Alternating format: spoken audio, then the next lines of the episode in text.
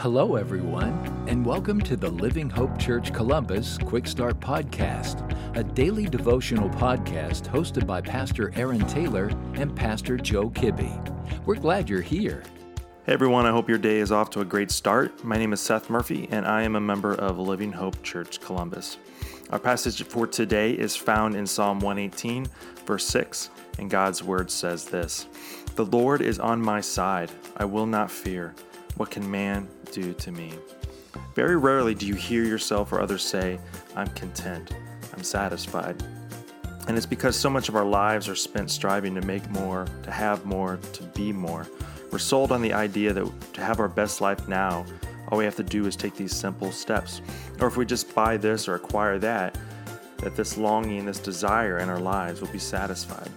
The problem is that all these strivings can lead to anxiety, or worry that we aren't good enough or that we don't have enough. But fortunately, all these fears and doubts are cast out in the presence of the Lord.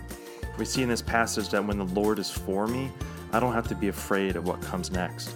I don't have to be afraid of having enough because He is with me. His grace is sufficient for me.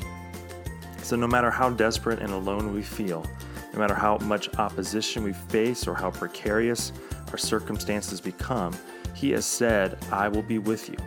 His presence can calm any fear if we remember that He's there, that He's near, and He is attentive. Because in the presence of our shepherd, I don't need to be afraid. We can be content in God's promise that He will never leave us nor forsake us. I hope you found this podcast helpful or encouraging. If you did, would you send me an email today to sethrmurphy at gmail.com? I'd love to hear from you and hear what Jesus is doing in your life. Have a great day. Thank you for joining us today. Be sure to subscribe and rate this podcast. Have a great day.